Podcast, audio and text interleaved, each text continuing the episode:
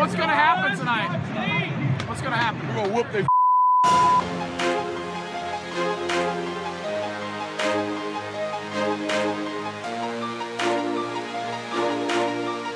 Have you gotten Rommel yet? Welcome into the Diamond Vols podcast on GoVols247.com. I am Ben McKee coming to you live on Father's Day morning from my hotel room, hotel lobby, I should say, in Omaha, Nebraska, where Tennessee lost to LSU six to three on Saturday night at Charles Schwab Field to start the College World Series. Joined on this edition of the pod by the one and only Will Heflin. Uh, Will, how are you this morning? I'm all right, man. Uh, happy Father's Day to Mr. Heflin George. He is a, a baller and a saint. Uh, so quick shout out there. But man, a little disappointed this morning. Um, trying to stay positive and think think about what's ahead.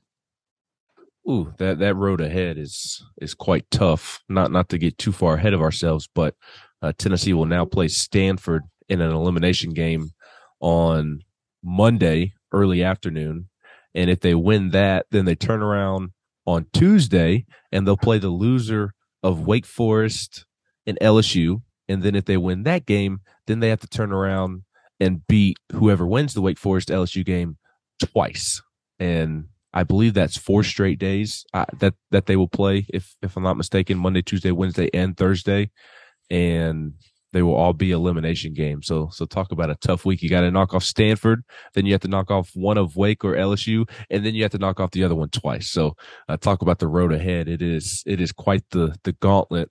Uh, but Will, I, I do want to wish you a, a happy Father's Day. I, I know you're a proud fur daddy uh, th- this this morning. Uh, but uh, uh, happy Father's Day to my dad as well. Shout out to Scott McKee for uh, always putting up with me and, and his unconditional support. It, it means the world. And you, I- and Yeah. and you. Happy Father's Day to you. Thank you. I appreciate that. First Father's Day. Hate that it's on the road, but at least it is Omaha. It's a nice consolation prize, and uh, because Tennessee played on Saturday night, I got to to spend a little extra time with good old Knox before I hit the road. Uh, although that did end up in a hectic travel day for me on Saturday. Got gotta love waking up at 4:45 for a 707 flight to to to an email that there's uh, mechanical issues with your plane. It's been delayed three hours. You're now going to miss your connection in Denver, and we've rebooked you on a 107 flight out of Nashville, and you're going to land 45 minutes before first pitch in, in Omaha. So that I never thought I'd be so happy to see a lightning delay and, that delay the start of Tennessee's game because that that literally helped me make it by first pitch. I would not have uh, without that weather delay. Uh, will, but uh, last night we we can talk about the umpire here in a moment, but uh, Paul Skenes was was Paul Skenes. I mean, he's a a generational talent, and uh, we kind of talked about it on the podcast leading into Omaha. It's the World Series. There's eight teams. It's like the Elite Eight, Final Four in basketball. Like you're gonna play great teams, and and you're gonna play great arms. But boy, you talk about the two arms that that Tennessee has opened with in in the College World Series appearances uh, under Tony Vitello, Andrew Abbott there for Virginia a couple of years ago. I mean, the guy's what thrown 20 straight scoreless innings to start his major league career, which is a record, uh, major league record, and then now Paul Skenes, who is as good of a pitching prospect, if not better, than Stephen Strasburg at, at the college level, and and just an all generational talent and, and boy was he rocking and rolling early and often last night. Although i really shouldn't say early and often. I, I thought tennessee kind of saw him well in that first inning made him throw 20 pitches. And, and look i mean you don't want to strike out. I'm, I'm not trying to give a participation trophy out but maui sees several pitches. Uh, Hunter Ensley hits an infield single. That was only an infield single because Jordan Thompson made a, a nice play in the hole to, to stop it from trickling into the outfield. And then I kind of wonder in hindsight, what happens in that inning if Jared Dickey, who absolutely smokes a baseball, if it's not right at Tommy White and maybe gets down the line and you have second and third with with a runner on third or uh, with, with one out, that could be a different inning. But even after that, Christian Moore saw several pitches before striking out. Uh, looking so they made him throw 20 pitches in the first inning and, and I, I thought that was a good early sign but a- after that i mean paul skenes was was rocking and rolling i believe he retired seven straight after that and six of them were via strikeouts. And in that second inning, he was a pitch away from an immaculate inning. Yeah, he was on point, and he did kind of have first inning jitters, which is no surprise. It doesn't matter who you are when you're in when you're in Omaha and on that stage. It's completely normal and to be expected. And like you said, man, I'm thinking of Dickey's ball in the first, and that ball, uh, I believe it was the seventh that Burke hit off of him. That was just an absolute seed to Crews in center. Seemed like the few that we were able to square up were just right at him. And against against that, it's kind of like, well, you really can't afford for those to be caught. And like Simo had one, um, it's kind of like a sinking liner into left field. Uh, Pearson made the play on. It's kind of in the middle innings. Um, they they were really good defensively, and the way he was rolling, that's um that's not a good that's not a good combination for for the opposition, which in this game was us. Um, but then you know on the flip side, they kind of had some they had some big swings, some really good swings and timely, but they also had some bleeders. Like Dylan Crews's leadoff double one inning was a bloop, and it's just like that's why baseball is so weird. And it's like I really, I really don't think they outplayed us, like for the most part. Um, but you kind of you got to catch some breaks against Skenes, and when you don't, that's when you see him go seven and two thirds. And we finally were able to chase him, and you kind of feel like, oh, here we go again. Here's another ninth inning comeback in Omaha because we had already seen what three, all three games. The the team going into the ninth winning uh, lost. So it's kind of like, hey, we're right where we where we need them um, to at least have a shot. And then the the Jobert's solo kind of took the wind out of those sails and gave the momentum back to them. And at that point, um, who was it? Riley Cooper was in the game and he had a nice nine inning, ninth inning to, to seal the deal for, for the Tigers. Yeah, I, I agree, Will. I, I don't really think that Tennessee played all that poorly. I, I think maybe the pitching staff as a whole could have been a, a little more crisper. Um, you know, six runs, and, and I know it's LSU's lineup. Like it's a a tall task, and at times feels like an impossible task. And and we saw last night why that LSU lineup is so good. Like Dylan Crews and, and Tommy White, like it didn't even really feel like they, they did a ton. I, I, know Dylan Crews had a couple of base knocks, but he didn't have like the one big base knock that Dylan Crews typically has. And uh, Tre' Morgan had some really good situational at bats, uh, the RBI ground out, the sac fly to, to deep center field. But to my point, what makes that LSU lineup so great is the the bottom of that lineup. And Gavin Dugas absolutely launched the baseball uh, to give LSU an early lead. Uh, Brayden Jobert, man, that kid was was really, really, really good. Uh, had a triple, a double, and a home run. Uh, drove in two runs, scored two runs. That that bottom of the lineup, people forget about. Hayden Travinski, Josh Pearson, Jordan Thompson, like those guys would be middle of the lineup for for just about anybody in the country. But because of what's at the top of of LSU's lineup behind Beloso and and White and uh, Crews and, and Morgan, like those guys are kind of forgotten about because you get through that that top of the lineup, which I, I feel like Lindsey did a, a, pretty good job of for the most part, and, and even Halvorsen. But once you get you, you kind of get through it and you're like, okay, I can take a deep breath now, but you can't because that LSU lineup is ridiculous. I, I thought Wes made a great point to me in the hotel room last night. It, it's kind of like the last couple of years with Tennessee being able to to stick Luke and Evan and down at the bottom of the lineup, kind of sneak them in there at the seven and, and eight spot just because the top of the lineup is is is so ridiculous. So I honestly thought last night was was more about Paul Skenes than Tennessee. I I, I kind of thought Tennessee played pretty well all things considered. Uh, aside from again, maybe the, the pitching staff could have been a a little cleaner, but again, I, I, thought they did about as good a job as possible given who they were facing and just how difficult of a lineup that is to navigate. And and I thought Griffin Merritt made a great point after the game. You know, against a guy like Paul Skenes, you, you kind of need the breaks to go your way. You, you need a couple of balls to to drop in here and there. And I agree with what you said. LSU's defense was tremendous last night, and they had they had the outfield specifically had Tennessee shaded perfectly all game long. And Jay Johnson, LSU's head coach, actually gave a, a shout out to one of his assistants. I don't know his name off the top of my head, but uh, he he said that he believes he's the the best in the country at positioning the outfield. And I'm I'm sure he's obviously talking about his guy there, so he's gonna uh, talk it up a, a, little bit. But I, I noticed that during the game, it, it seemed like the four or five line drives that that Tennessee did hit to the outfield Dylan Crews or, or Josh Pearson were positioned perfectly, uh, and, and, they made a couple of nice catches, like the one you mentioned, Pearson down the the foul line on, on that Christian Moore uh, hit that was kind of uh, down the line. Uh, so the the ball didn't necessarily drop in like you would like for it to uh, against a guy like Paul Skenes as as Griffin Merritt, and and I thought it was interesting that Tony uh, thought that that Skenes pitched them backwards.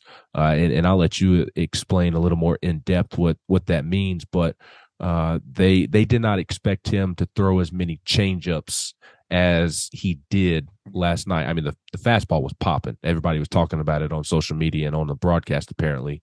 Um, but even Jared Dickey told me, I asked him off to the side post game when we were doing the media scrum. The the the tournament is a little bit different, so uh, we kind of get an open locker room while Tony and two players are talking at the podium, and we kind of request the guy, and, and Tennessee will bring him to us. And I asked Jared what Skenes was doing so well, and he said he's struggled, and I use that with quotation marks. It's it's Paul Skenes, but maybe the the one thing you can nitpick is he hasn't always landed his his changeup or, or thrown it with great command consistently all season, and that changeup was just absolutely phenomenal last night to to coincide with the fastball. And and when a pitcher has the changeup working along with a a triple digit fastball. I mean, that that's really, really tough to hit.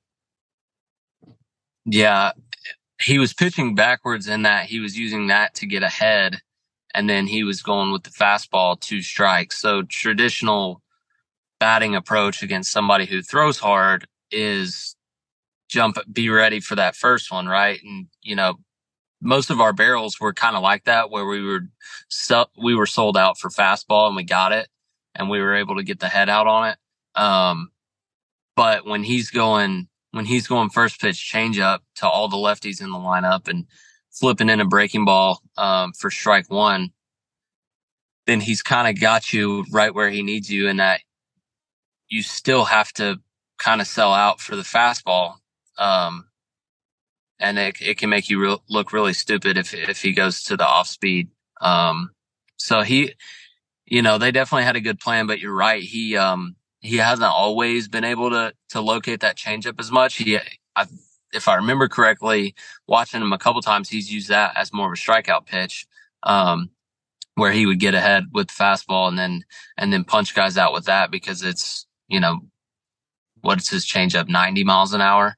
Um, so 10 mile an hour difference from 100 is is a really good differential, but I mean it's still 90, which is a, a good heater for most people.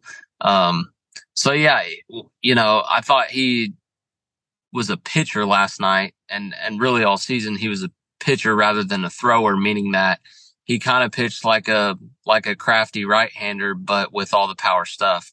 Um, so, you know, I think, I think that was a good plan because Tennessee's approach was obviously to attack and to not be passive. And, and we saw guys swing through off speed early in the count, which is actually what you want to do. You don't want to, if you're out front and you're beat, you don't want to, you know, stick your bottom out and just try to make contact with no strikes. Like get your, get your full swing off, swing through it because you weren't going to get a, a solid contact anyways. Um, and then, and then get ready for the next pitch and, and try to, you know, once you get to two strikes, it's different. But you know, for the most part, I didn't see a horrible approach. I saw a couple at bats where we were just super overmatched, and most of them were were when he was able to get ahead with the off speed because then you're kind of like, well, where's he going to go now? And you can't be in that position when a guy has dominant stuff, whether it's Dollander, Skenes, or anybody that throws that upper 90s fastball and and has something to to tunnel off of it. So it um it was a tough like especially in those middle innings, he was really kind of cruising through, and that's when LSU was kind of able to extend. If we could have kept it at like that two three range into the sixth or seventh, um, then maybe it turns out differently. But like I said, they had some bleeders get through. and they were able to put some big swings on it at the right time. So it's just one of those days where things, you know, didn't go your way. I really did think we played um, pretty well. I thought some some swings we took were really good. Let's talk about Hunter Ensley, man. What a day that guy had. Um, I think he was two for two off Skenes at one point, and then uh, hits the hits the big two run homer to get us back in the game to a really hard part of the field to hit a home run. I think it ended up being like 412 feet. Um, so that was good to see, but we pretty much, you know, Dickey hit the ball hard. Um, oh, and that's the other thing I was going to say about the, the outfield shading. They had him played basically on the line. Um, and he kept, you know, filleting some balls out there to him. So they obviously had the, in an outfield that big, you kind of have to pick your spot. And if they beat you, then, then it was probably going to get down anyways. Um, so that was a good job by them by shading, shading several guys correctly and, um, you know, going with the percentages there. Uh, kind of lost my train of thought. I was going with, uh, I was, oh, I was talking about the middle of the order. Um, Dickey, Zane, Merritt, Burke, that kind of three through seven slots that we have. We just didn't get a whole lot, um, from it. And it's really hard for us to win when, when that doesn't happen. I mean, yeah, that's a lot of leadership and a lot of thump in that middle part of the order. Um, so you know, to beat Stanford, I, we probably need a little bit more production out of those guys, just calling a spade a spade. Yeah, there, there's no doubt about that. Uh, and, you know, I, I know Tennessee fans don't want to, to hear it put that way, but I mean, last night was just more about Paul Skenes than, than it was Tennessee. I mean, he is a, again, a generational talent. He's probably going to be in the big leagues in like a year, year and a half. And if if he was a reliever like a Garrett Crochet or a Ben Joyce, like he would probably get called up at the end of this season if he was, especially if he gets picked by a, a contender. Now he's going so high that maybe that team wouldn't rush him to to the big leagues. Uh, but like for a starting pitcher, how close he is to the big leagues for a college guy is, is kind of unheard of. It's become a a little more common in, this new era of, of college baseball because college baseball is doing such a great job of developing guys.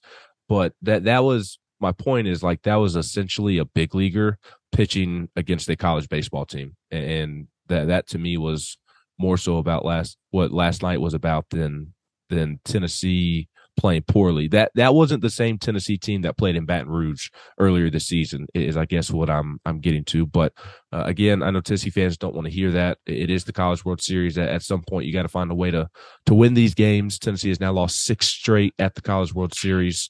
Uh, Tony Vitello's team's now 0 and 3. They'll look to change that on Monday afternoon against Stanford. I know, I'm sorry. I didn't want to say it either. I feel like I need some mouthwash uh, right now. The last thing I want to touch on that that really pertains to last night's game will um, before we catch a break and kind of turn the page to to Stanford is and I know ten, I want to bring this up because I know Tennessee fans listening have said it to themselves at least two or three times. The umpire was not good last night. He was not.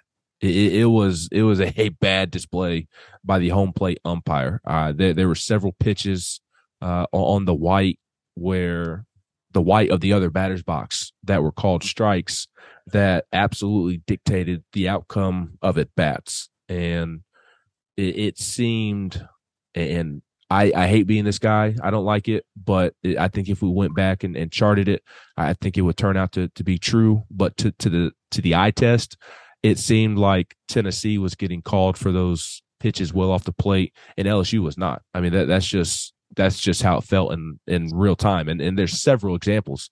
Uh, there's one to Maui Ahuna. There's one to Christian Moore. There's one to Zane Denton. And and you don't see Zane Denton get irritated and and talk back to the umpire. And that pitch was so far off the plate that he turned around and said something to the umpire on his way back to the dugout. The one to to Christian Moore to strike out uh, in the top of the eighth after uh, Ensley's homer. I guess Dickey had just beat out the the infield single, and, and Semo was up. That ball was low and off the plate. It was not a strike. Uh, and and it begs the question. I, I and I kind of said this. On one hand, yes, Will the umpire was not good. It seemed one sided, and, and, he seemed kind of chapped a, as well.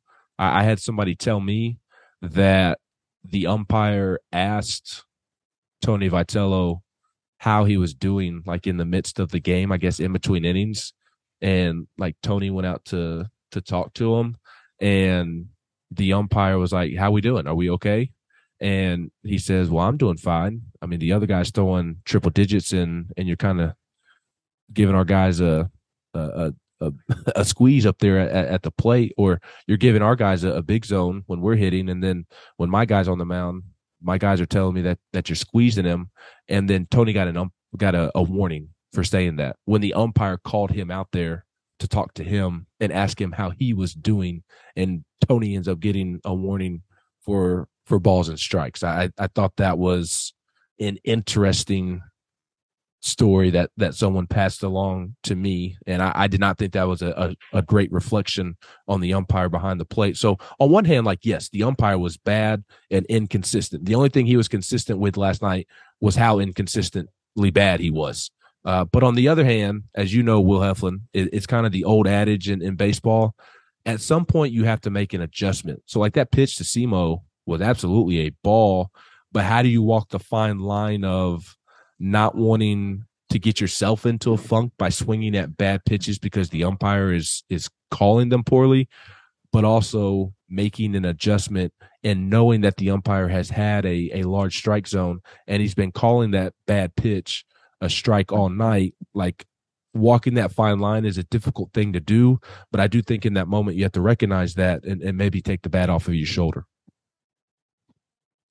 Yeah that's just hard for me. Um because you don't have time to process that. Like when a pitch is coming, you're like, oh, that's a ball, but this guy's got a big zone, so I'm going to swing anyways. Like if it's a ball registered in your head, you're not swinging. Um, so it's, it's way easier said than done to do that. I'm not going to comment on the umpire from last night. Uh, I think, you know, what you said was, was probably accurate. Um, but that's just kind of one of my things, especially being a coach and a, and a former player. I just, I refuse to talk about it. It doesn't surprise me that, that the warning with V happened. Here's my, here's my problem. Okay.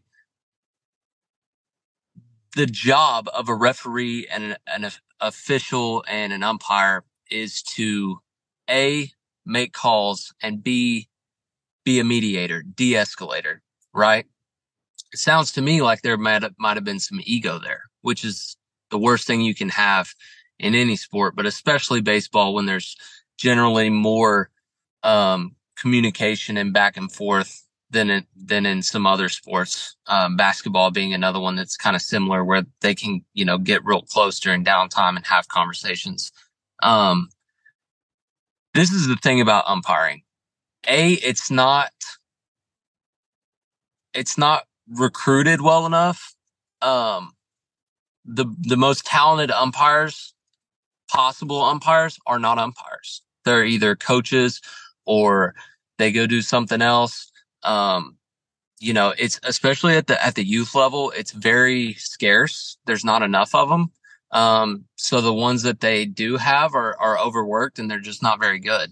Um, and so you probably see that trickle up to the to the college uh, ranks, maybe not so much at, the professional ranks, but you know, I just don't think, I don't think there's enough good umpires because there's not enough in general. Um, and I don't think they do a great job of giving players that are at the end of their careers like, Hey, this is an option for you and this can be a good career path. Um, which I think is kind of a shame because most of the, most of the best possible officials in any sport are former players and a lot of a lot of the umpires that you see they they really didn't even play the game like they don't know like that guy probably never saw a 100 mile an hour fastball in his entire playing career like he may not have played past little league i don't know maybe he played in the big leagues but i don't know the guy. So that's my that's my only two cents about it. I'm not going to comment on the way it was called during the game because you have to take what is called and move on which is the hardest thing to do. But I will say that Tony and Frank both have been so good this year at just refraining from blowing up over a single call because they that could have very easily turned into the Texas game of last year where Kivitt's thrown out I thought it was going to. Fits, and you see, you see it get even worse after that, right? And so he's he's trying to be political and hold his ground, and you know maybe we'll get some calls late, and you just didn't, and that's you know it's whatever for me, honestly. And I, I hate to put it that way, but like it's it doesn't surprise me. Uh, the most frustrating part is that you had to hear skeen, skeen, skenes all dang week, and it's like, are we not tired of that? Like, do we not want to just punch this guy in the mouth? And I know we did, but it it just didn't happen. And like that's so frustrating. And I hope they take that frustration out on on Stanford on Monday. I, I think you absolutely hit the nail on, on the head. Umpiring is uh is a impossible task, quite frankly, and you, you see videos on social media nearly every day at the little league level or high school level. You're at an AAU tournament right now. Uh, just the these parents that absolutely scold umpires uh, and it's not even their day job, most of them, and uh, it's, it's not like they have round the clock training. Uh, so I, I, I don't know why anybody would want to sign up to be an umpire because of the scolding that they can kind of get at times. So I I completely agree with you, and anybody who has listened to me long enough knows that I am anti uh, penalty vulture. I, I do not like blaming the refs or, or even really talking about the refs uh, or umpires, I, I, try to stay away from that conversation because I, I think it can be an emotional one in terms of reacting to a, a loss uh, to the team that you're a fan of or, or the team that you follow or cover. Uh, but last night felt different than just you know the difficulties of of a referee or the, the difficulties of an umpire.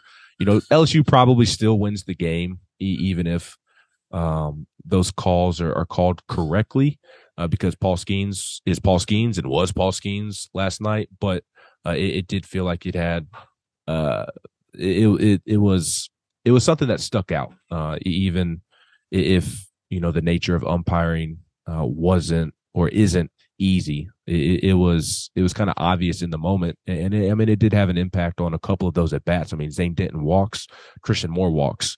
If and the the thing is, they're not like close calls either. Like they were obvious balls well off the plate. And I, I think that was the frustrating part. And, also, like you said, the most frustrating part is it seemed like there was a little ego involved. So uh, there were some positives to take away, and Tennessee will need to build on those positives when it takes on Stanford on Monday at 2 p.m. Eastern on ESPN. And after we take a quick break, we will touch on those positives. But in the meantime, we'll be back here in just a moment on the Diamond Vols podcast on GoVols247.com.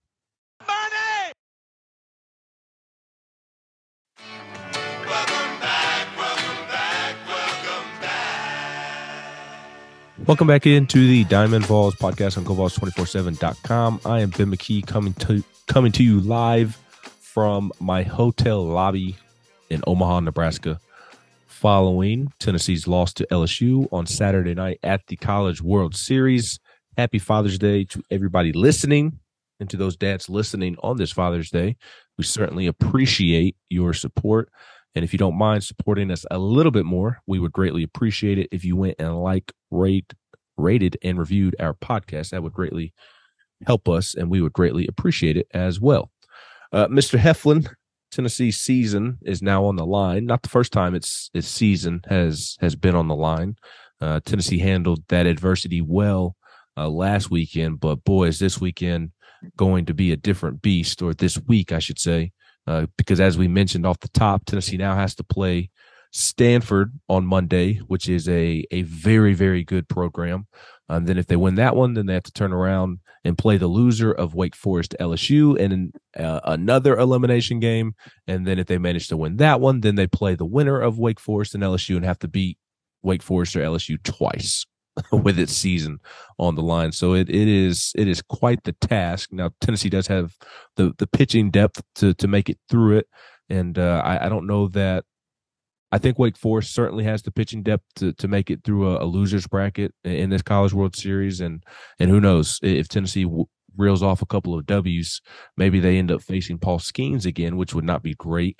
Uh, but LSU, I don't think has the pitching depth uh, to to make it through the losers bracket like a Tennessee, and, and I don't think Stanford does either. Now, now Stanford is throwing its ace, uh, Quinn Mathews, uh, on, on, Monday, and that that'll that'll be an interesting to, to see how that plays out. But uh, that Stanford pitching staff as a whole, it, it, struggles with command at times and and and gives quite a bit of free passes. Uh, and just a quick aside, the the talent level on Tennessee's side of the bracket, and again, it's the College World Series. Every team's going to be great, but in D1's preseason rankings, it's number one LSU, number two Tennessee. I think Wake Forest was three or four. Six. well, where was Stanford? I thought Stanford was six. Oh, you're maybe you're right. It's uh, they're all in the top seven. Yes. So talk about shout out to D one for for nailing that on the head. Uh, but it, it's going to be a, a, a, tough week for Tennessee. But again, it's this College World Series. That that's what you're going to get. Uh, but first and foremost, it's going to be Chase Dolander versus Quinn Mathews on, on Monday, and and I'm very very interested to see how that uh, matchup plays out. And, and, obviously, there's some things to wonder about with Chase Dolander, but with Quinn, like the guy's coming off throwing like 2,000 pitches last weekend, and he got some extra rest. But I, I kind of wonder how how crisp is he going to be? Yeah, well, you just ran around all the bases. You gave me like seven things to think about. but uh no, let me let me start by saying this. I hope the listeners can hear a noticeable change of tone in my voice. We got through the recap, which sucked and it was tough. Um, but now it's forward. And yes, our season is on the line, but I'm excited to see this baseball team fight. And it certainly will be tough. There have been 12 national champions to uh, lose their opener. Most recent was in 2018. Oregon State lost 11 to 1 to Miami in their first game of Omaha and then came back and ultimately won it in game three against Arkansas in the championship series. If you remember correctly, there was a, a drop fly ball, which um, maybe we don't want to talk about too much in case Tony Vitello hears the clip. He was on that staff. Um, but before that, South Carolina did it. Um, and also Oregon State again in 2006, I believe, uh, won it after losing game one. So it has happened. It's a tough road you do have the benefit of today being an off day, so you should have most of your most of your arms at full go or at least close to it, with the exception of Lindsey and maybe Halvorsen. Um, but like you said, it'll be it'll be the Dolander Burn show, I'm sure, and we are seeing a very capable arm in Quinn Mathews, who I enjoyed watching throw against Texas a lot quite literally a lot, 156 pitches, and we'll see if that is part of the story uh, tomorrow. He may feel good and he may feel okay, but like it, he's still a human body, right? He's not a robot. Um, so we'll see if that affects how sharp he is. Maybe later in the game, maybe at first it's not a factor because of adrenaline, and I'm sure his recovery work ethic and process is is on point coming from a smart school like Stanford is.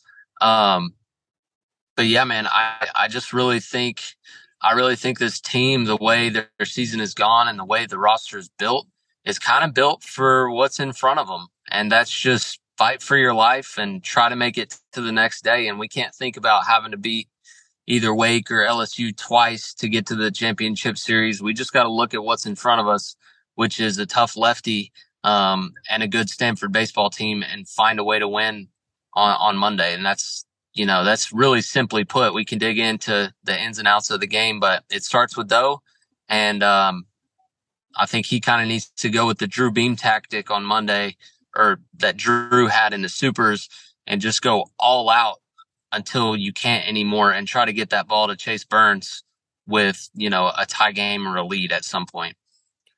I, I was going to ask you about Chase Dolander and, and what you think he needs to to do in order to to be successful. Uh, because it, it, look, it's I love Chase Dolander.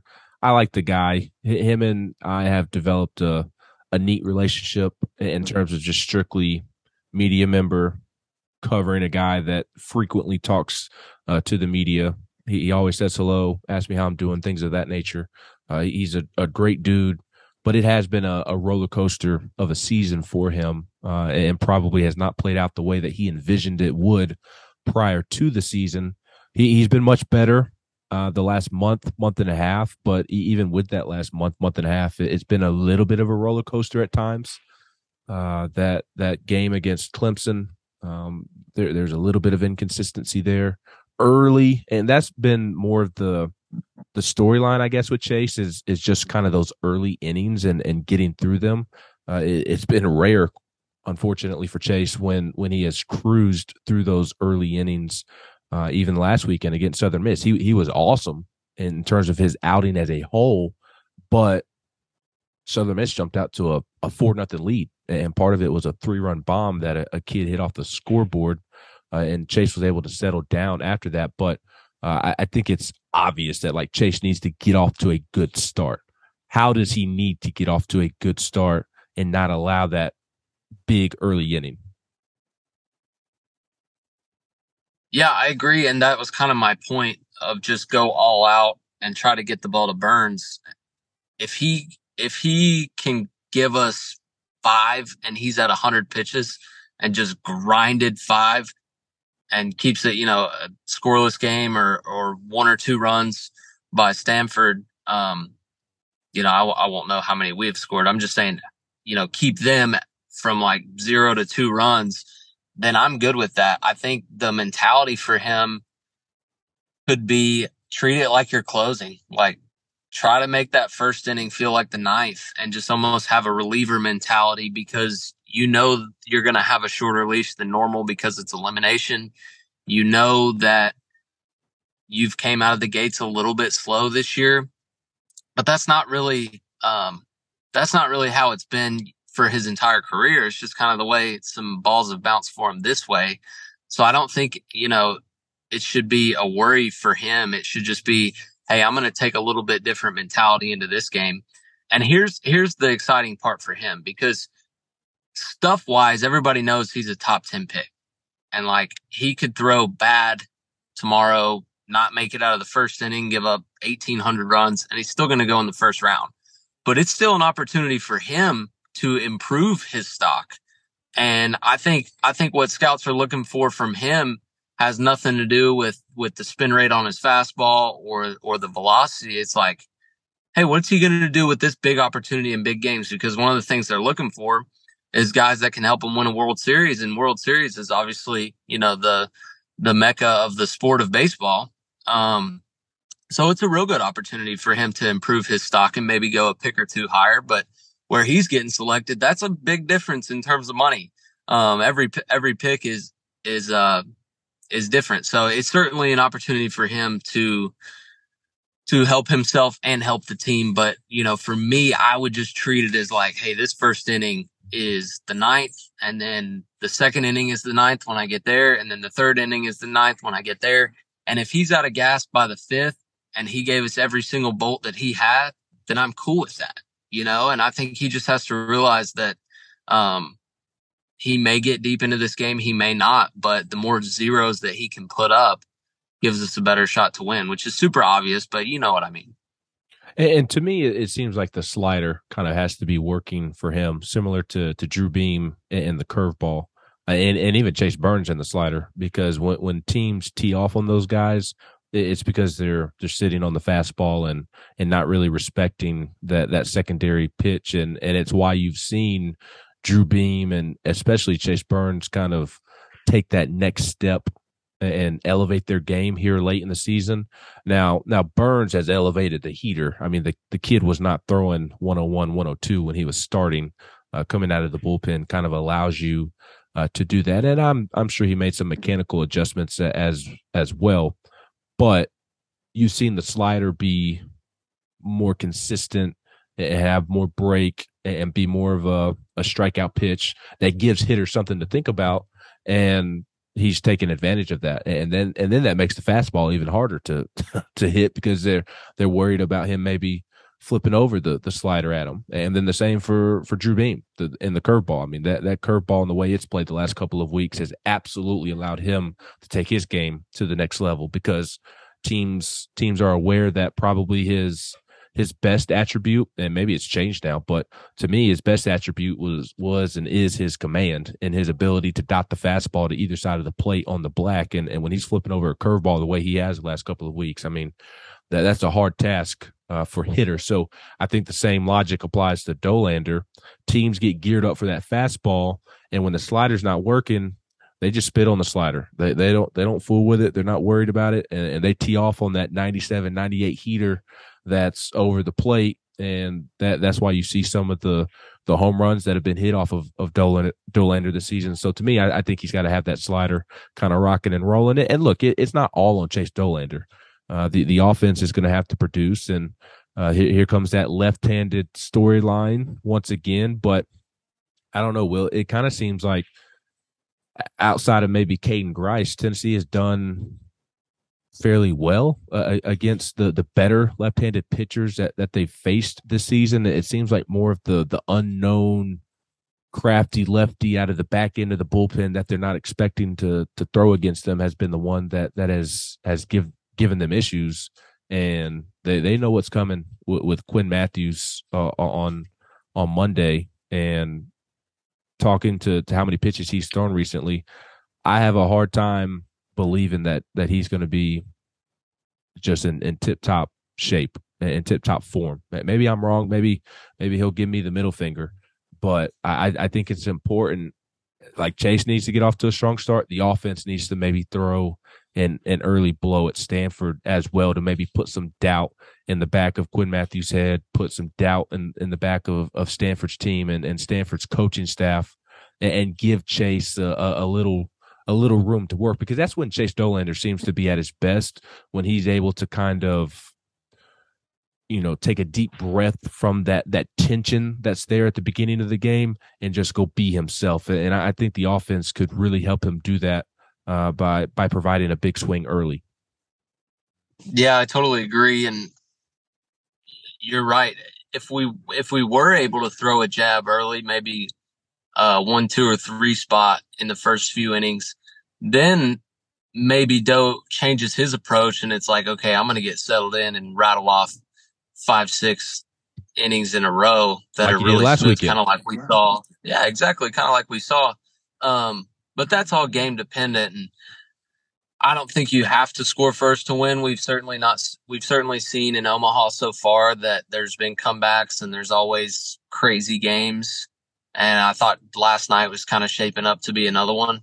Um, but it definitely helps. And if we can, if we can get out to a lead, then I think you could see Doe really stomp on their throat and maybe, maybe if Mathews isn't quite as sharp and leaves one out over the plate and we punish him early, um, then he's kind of second guessing himself, maybe thinking, oh, well, you know, I feel fine, but it's just not coming out the same. And then he presses and then he, you know, maybe walks a guy or two. Um, so th- an early jab can do a lot for this team, not only for the offense, but but also for Dolander. I think that's a really good point. We'll we'll see how it plays out. It'll certainly be fun. I mean, at, at some point, Tennessee is going to have to to get off the schneid and, and win one of these games in, in, Omaha. I know you're not a fan of of what happened the, the last go around, so hopefully for Tennessee's sake, they can uh, change that tide and and get in the win column. As uh, no, you're John You're totally right. Love to say. You're totally right. And getting to Omaha is a big accomplishment. Um, but I mentioned last week that Vitello is not interested in just getting there and being happy we're there. Right. He, he has really big aspirations and, and everybody on this team and, and the fan base and within the program does as well. Um, and for whatever reason, it just hasn't gone, gone our way yet, but you can, you can redirect that narrative very quickly if you can rattle off a few uh, this coming week, especially with the competition in front of you to do it against. I think um, I think it'll go a long way. You just gotta you just gotta find a way to win one, man, and then you never know. And one of one of my uh, fellow coaches, who's got the 17U AAU Diamond team down here, said last night. He said, "Don't let the Vols win uh, this one." He actually played it at Mississippi State, but um, you know, I won't hold that against him. He said, if the Vols win Monday, look out. And that's not a Tennessee fan. No bias there. So we'll um I, you know, it's, I kind of agree with him. Don't, don't let them win one because when this team gets a little bit, a little bit of comfort, a little bit of confidence, they can, they seem to rattle off two, three, four in a row and make it look really easy at times. Um, so don't let them win Monday because they might, uh, they might get hot. Yeah, don't don't let the Vols get hot, which uh, college baseball has allowed I hate, them. I hate copying. I hate copying that saying, but I love it though. It- I, it I hate copying it too, but it's all like it's an awesome saying. Like Mike like Elko. that's just such a it's such a basic saying, but the fact that Ole Miss kind of coined it stinks because people have been saying that for years, and now I think about it every time it comes out of my mouth or somebody's mouth. But like, what else are you supposed to say? You know? Uh, real quick before we get out of here, any quick thoughts on, on today's game? TCU and Virginia will play in an elimination game uh, here at one o'clock Central Time, and then tonight, uh, Florida and Oral Roberts. That that should be a, a pretty fun game. I, would think that Florida wins that, but with the the underdog Cinderella story that is Oral Roberts, that that'll be a fun matchup. Yeah, I really like Waldrep for Florida. I just think that swing Langford took the other night. Oh my Ooh. goodness. Um, TCU was my pick to win that side. They obviously blew a three run lead in the ninth to Oral. I'll go, I'll go TCU to stay alive just so I, you know, don't look like I'm backing out of that pick already. Um, but I think, I think Florida handles business against Oral and I, I really like, I really like that team. They show a lot of grit, but I just don't know. I just don't think that's a great matchup because arguably Waldrep is the better guy between him and Sproat. So I'll take Florida and TCU tonight.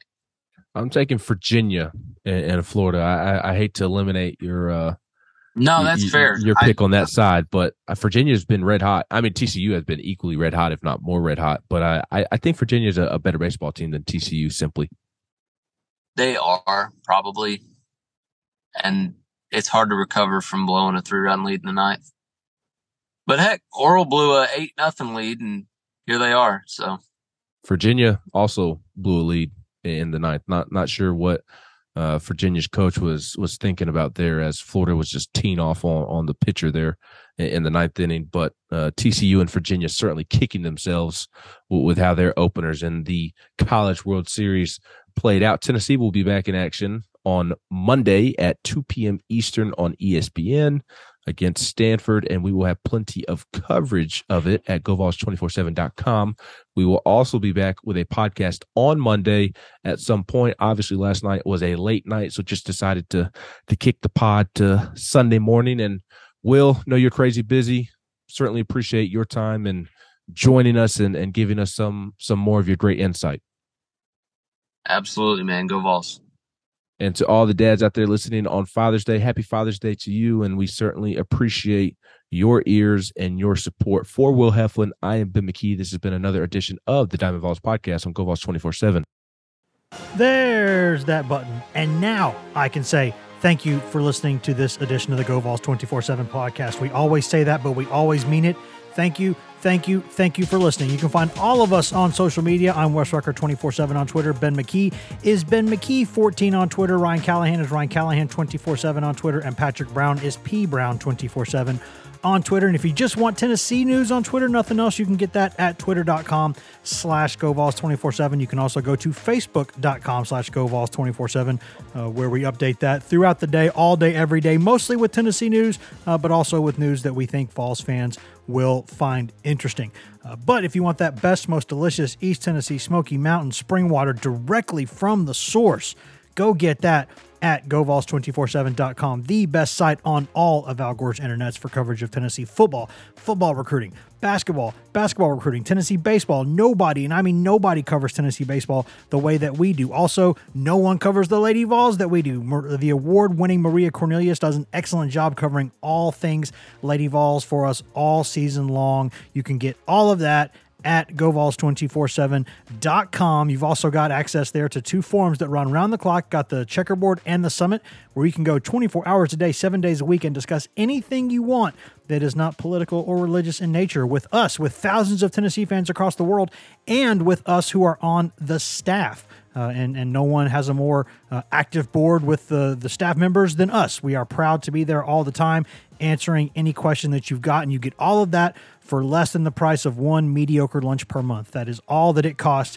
And that's after a quick free trial.